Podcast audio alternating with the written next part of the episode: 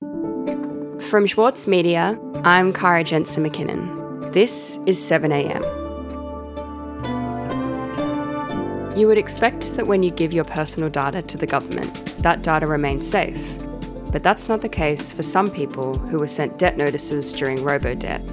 And in at least one case, that information was released after the person had died by suicide. So, who should take responsibility when private data is used to protect an unlawful system? How do we stop that from happening again? Today, senior reporter for the Saturday paper, Rick Morton, on how the Robodebt Royal Commission is revealing one of the most shameful chapters in the history of the Australian government. It's Tuesday, February 7. And a warning this episode includes discussion of suicide. Rick, you've covered so many stories where the government and institutions put people in frankly terrible situations. This Robodebt story is no exception. It's just one of the many stories that you have followed for years, and now you're sitting in these Royal Commission hearings day after day. So, can you start by telling me, compared to other stories you've covered, just how disturbing is what we're hearing at this Royal Commission? Yeah, I mean, I've covered a lot of, I would say, unethical or badly designed public service programs that have hurt a lot of people. I'm going to say the National Disability Insurance Scheme rollout is one of those.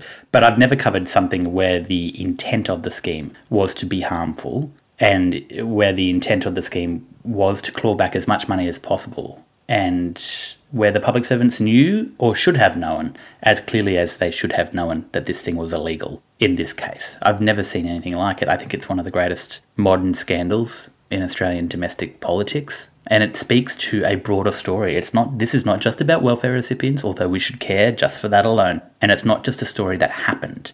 If you want to stop something like this happening again, this goes to the very core of how the Australian Public Service works with its ministerial overseers the people who bear ultimate responsibility. And those two things working in tandem have created Robodebt and they allowed it to continue for many years, stealing money from hundreds of thousands of people. And I do call it stealing because the essential foundation of this scheme was something that they knew was wrong, which was that they were going to use annual data from the tax office to average income earnings from people on welfare who already reported their earnings fortnightly. And the law says that you only get paid your Centrelink benefits based on your fortnightly earnings. Now, averaging, if you've got uneven income or if you work more than one job, that is never going to give you an accurate result.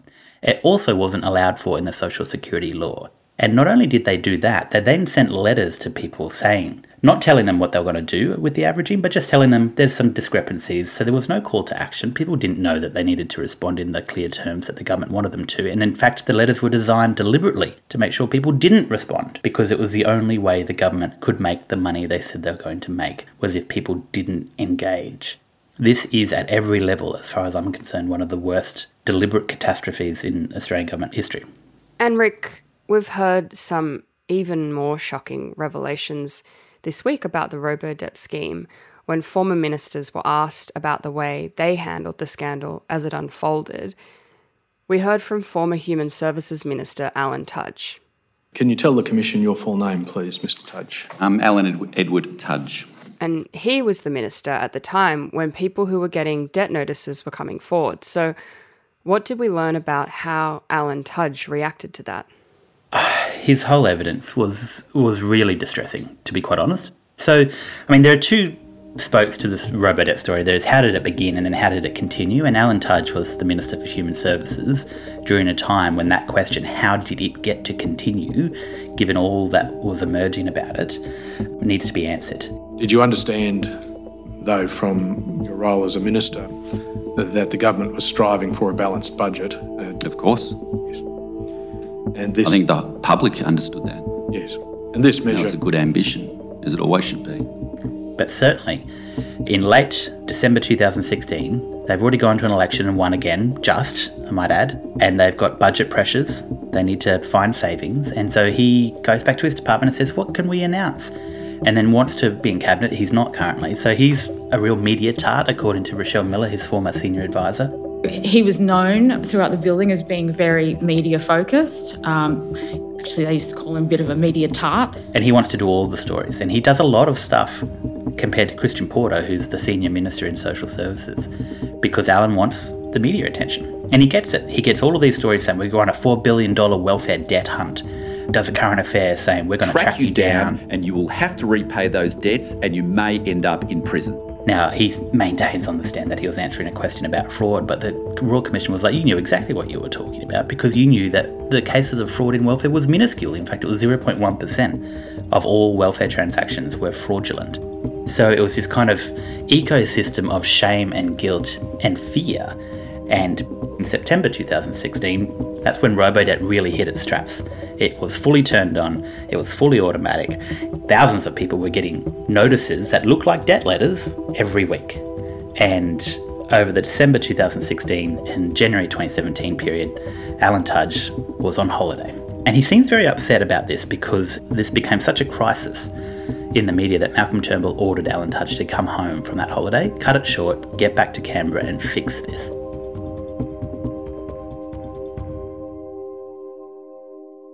And it's at that time, Rick, that some very disturbing stories emerged about people dying by suicide after receiving those debt notices. So, can you tell me how Tudge's office dealt with those reports? I turn to the question of suicides related to the scheme. He seemed almost cavalier, I would say. What tab is this, sorry? And in fact, that accords with the documentary evidence we got in this inquiry. And just one story in particular I really want to mention is that of Rhys Cauzzo, which was reported in the Saturday paper in 2017 by Martin McKenzie Murray. I, I do recall, I don't recall the details of this case. Um, and the day that story ran, one of his staffers, Rochelle Miller, the media advisor, sends it around to the minister's office and says, Oh, you know, Rhys was doing the wrong thing. This is a 28 year old florist and musician who killed himself after getting debt letters from Centrelink. Sends the story around and says, Oh, you know, what a nice start to the weekend because they had to deal with the media. Uh, did that in sensitivity reflect the mindset or culture within your office that really this system was catching people who owed debts and people who were getting caught were whingers? Um, no, I don't. I don't accept that that was the culture um, that was put in my office at all. Um, I mean, this was a this was a tragic case. So I, I broadly remember this case. Um, nonetheless, as, as any suicide is. Nonetheless, it seems that your media advisor was comfortable expressing herself in this way directly to you. The, well, the email is there. Now, they asserted then and for years that the story was wrong and that Rhys was not a robo-debt victim and that his debt was not even a robo-debt. And it was. And that was put to Alan Tudge on the stand. And Alan had to accept that. Now, what the minister's office did in response to that story was, I just think, uh, personally, I think it's disgusting. And your chief of staff strongly advised you, well, advised you. Yes. That it might be a bad look to um, provide some details about this person in, in the media in response. Yes. What they did was they released the private Centrelink, protected private Centrelink records of Rhys, a dead man, to journalists to try and quote unquote correct the story. Um, I, yeah, I do. From memory, I do recall asking there be an investigation into Mr. Cauzzo. Okay, so sorry, within hours of seeing this story about Rhys's suicide and that it might be connected to this scheme, the minister is already getting legal advice about whether he can release his personal details. Exactly, and I know that sounds horrific. And this was a Saturday, by the way. So, a Saturday, uh, the Chief Counsel of the Department of Human Services gets this advice back to the minister that same day.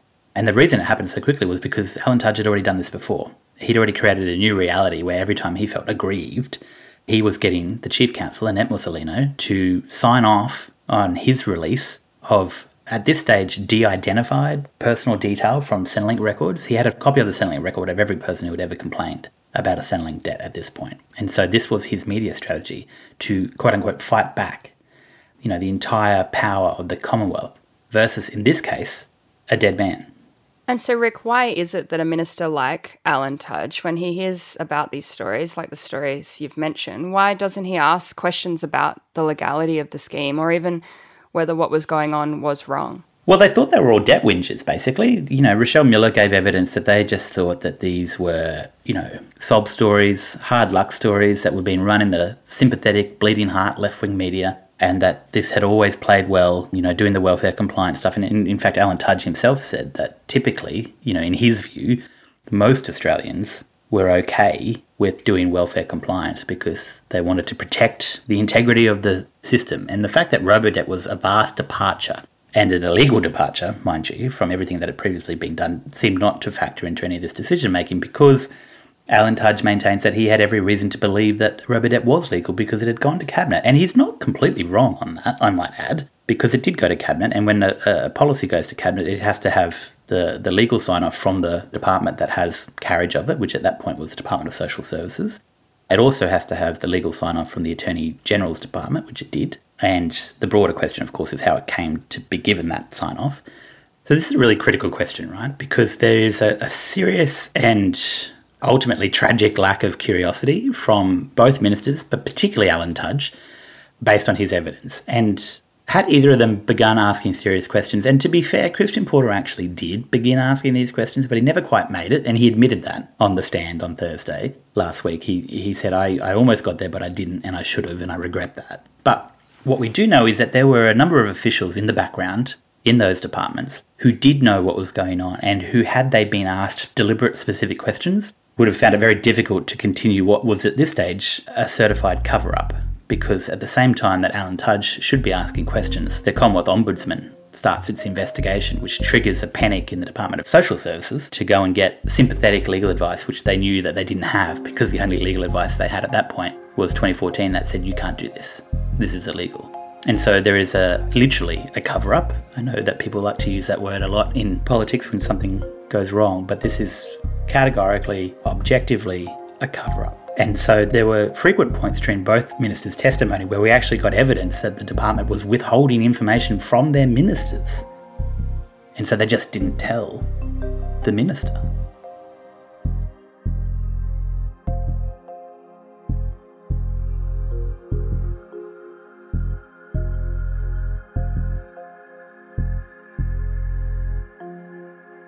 Be back after this.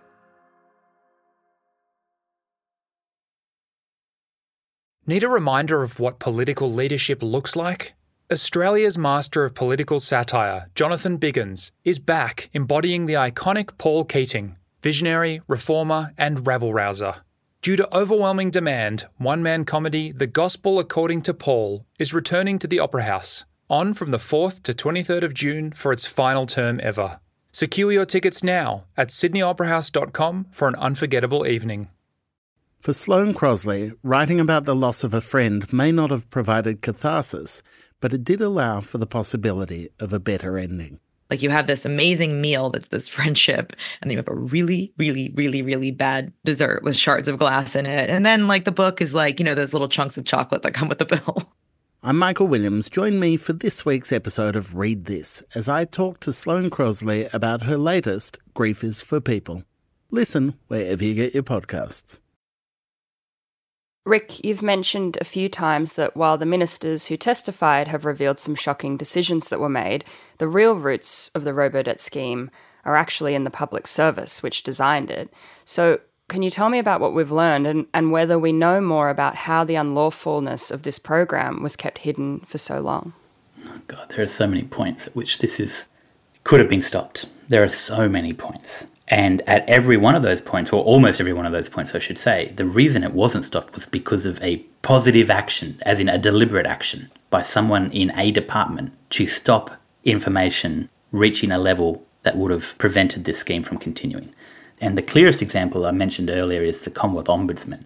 So they announced in January that they're doing an investigation, an own motion investigation into this scheme, whether it's lawful. Pretty much within days of that being found out by the Department of Social Services, the Department of Social Services goes and asks the same lawyer that second counsel of the 2014 legal advice that said this is illegal, and they go to her, Anne Pulford, and they say, what about if we ask this question, which is slightly narrow? In fact, it's incredibly narrow and it's designed to get Anne Pulford to be able to give a legal opinion that says this is okay. That's exactly what they do. And then there is a lot of discussion about whether they should even tell the Commonwealth Ombudsman about the 2014 advice because that's going to raise a lot of questions in an independent authority that is looking at the legal basis for this scheme. And after much toing and froing to their credit, although there's not much credit to go around, the legal team managed to convince the policy team, and one of whom was Robert Herman, that they should actually give this 2014 advice to the Ombudsman. In fact, it's quite a reluctant decision. Mr Herman, can you tell the Commission your full name, please? Robert Alexander Herman. And Robert Herman says, well, we need you need to give me a form of words that I can pass on to the Commonwealth Ombudsman that explains why we appear to have changed our minds. Ah, uh, yeah, that's my recollection is that we then drafted something with both pieces of advice. He finds out later that afternoon when he sees an email with the, the official advice response to the Ombudsman with the documents that the Ombudsman was asking for. He finds out that there was a decision made above him to not send the 2014 advice. And you learned later that afternoon that, in fact, despite what you had drafted in consultation with Mr de Burgh, only the 2017 advice was sent to the Ombudsman. I did learn later. Uh, I wasn't sure whether it was the same day or not, but yes. Which is shocking. and one of the few people that could have authorised that, according to him, was. What are, you what are you trying to say? Who changed it? Serena Wilson. Well, I understand that Serena Wilson made a decision to change it, or the Deputy Secretary, based on another email that I think is part of my evidence. The Deputy Secretary of the Department of Social Services. And yes, she sort of is higher in the chain than me within DSS. Now, Justin Gregory, KC, put it to him. He said, I suggest to you that there was a common understanding within DSS from the time the Ombudsman investigation was received to go on the front foot and defend the scheme as being both lawful and accurate in raising debts. He said there was a, a pattern of behaviour behaviour from the start in January 2017 by people within DSS of which you were part. And it was designed to establish the lawfulness of the scheme in the representations that it made to the Ombudsman, irrespective of the true position.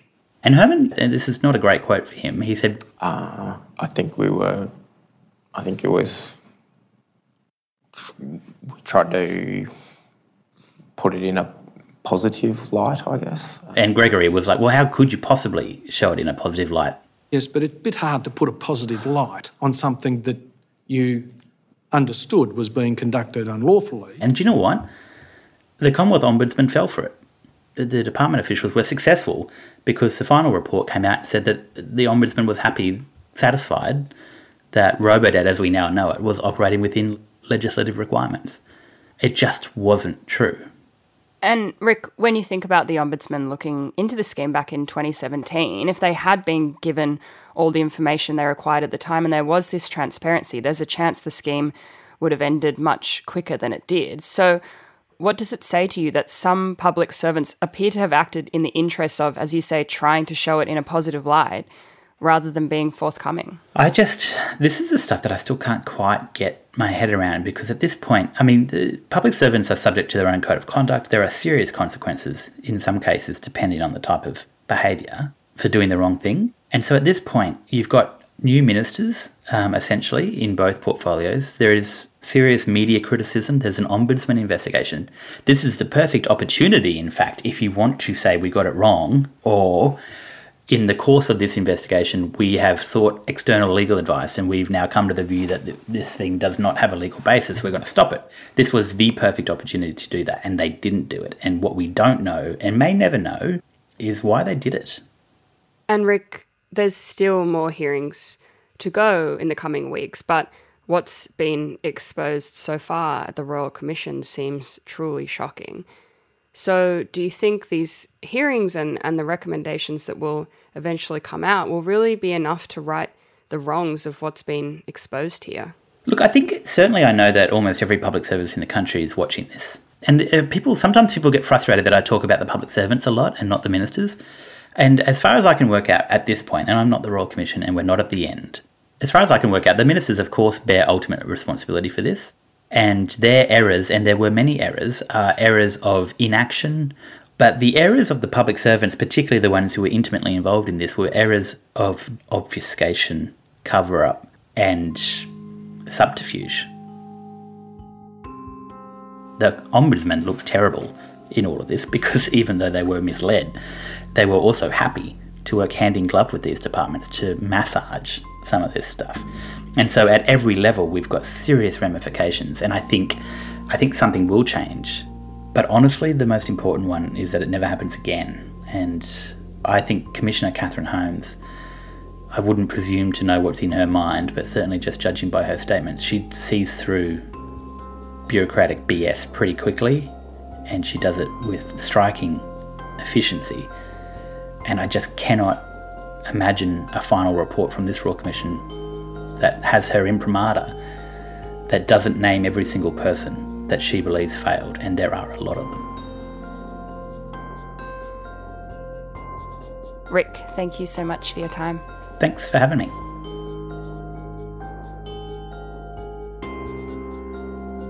And if you're looking for advice and support around depression and suicide, please contact Lifeline on 13 11 14.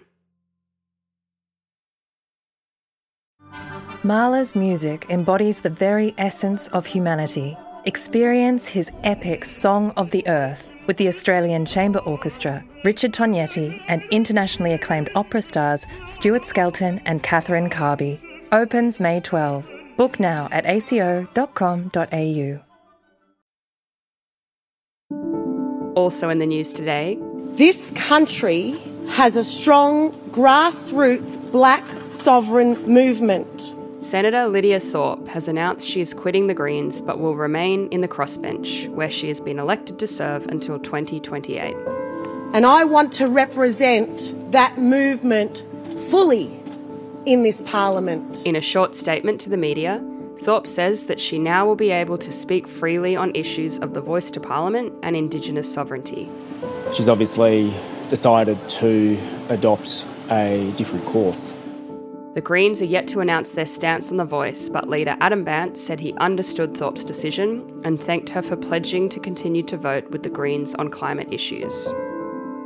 And jobs for the boys. That's how a parliamentary inquiry has described former New South Wales Deputy Premier John Barilaro's appointment to a New York trade role.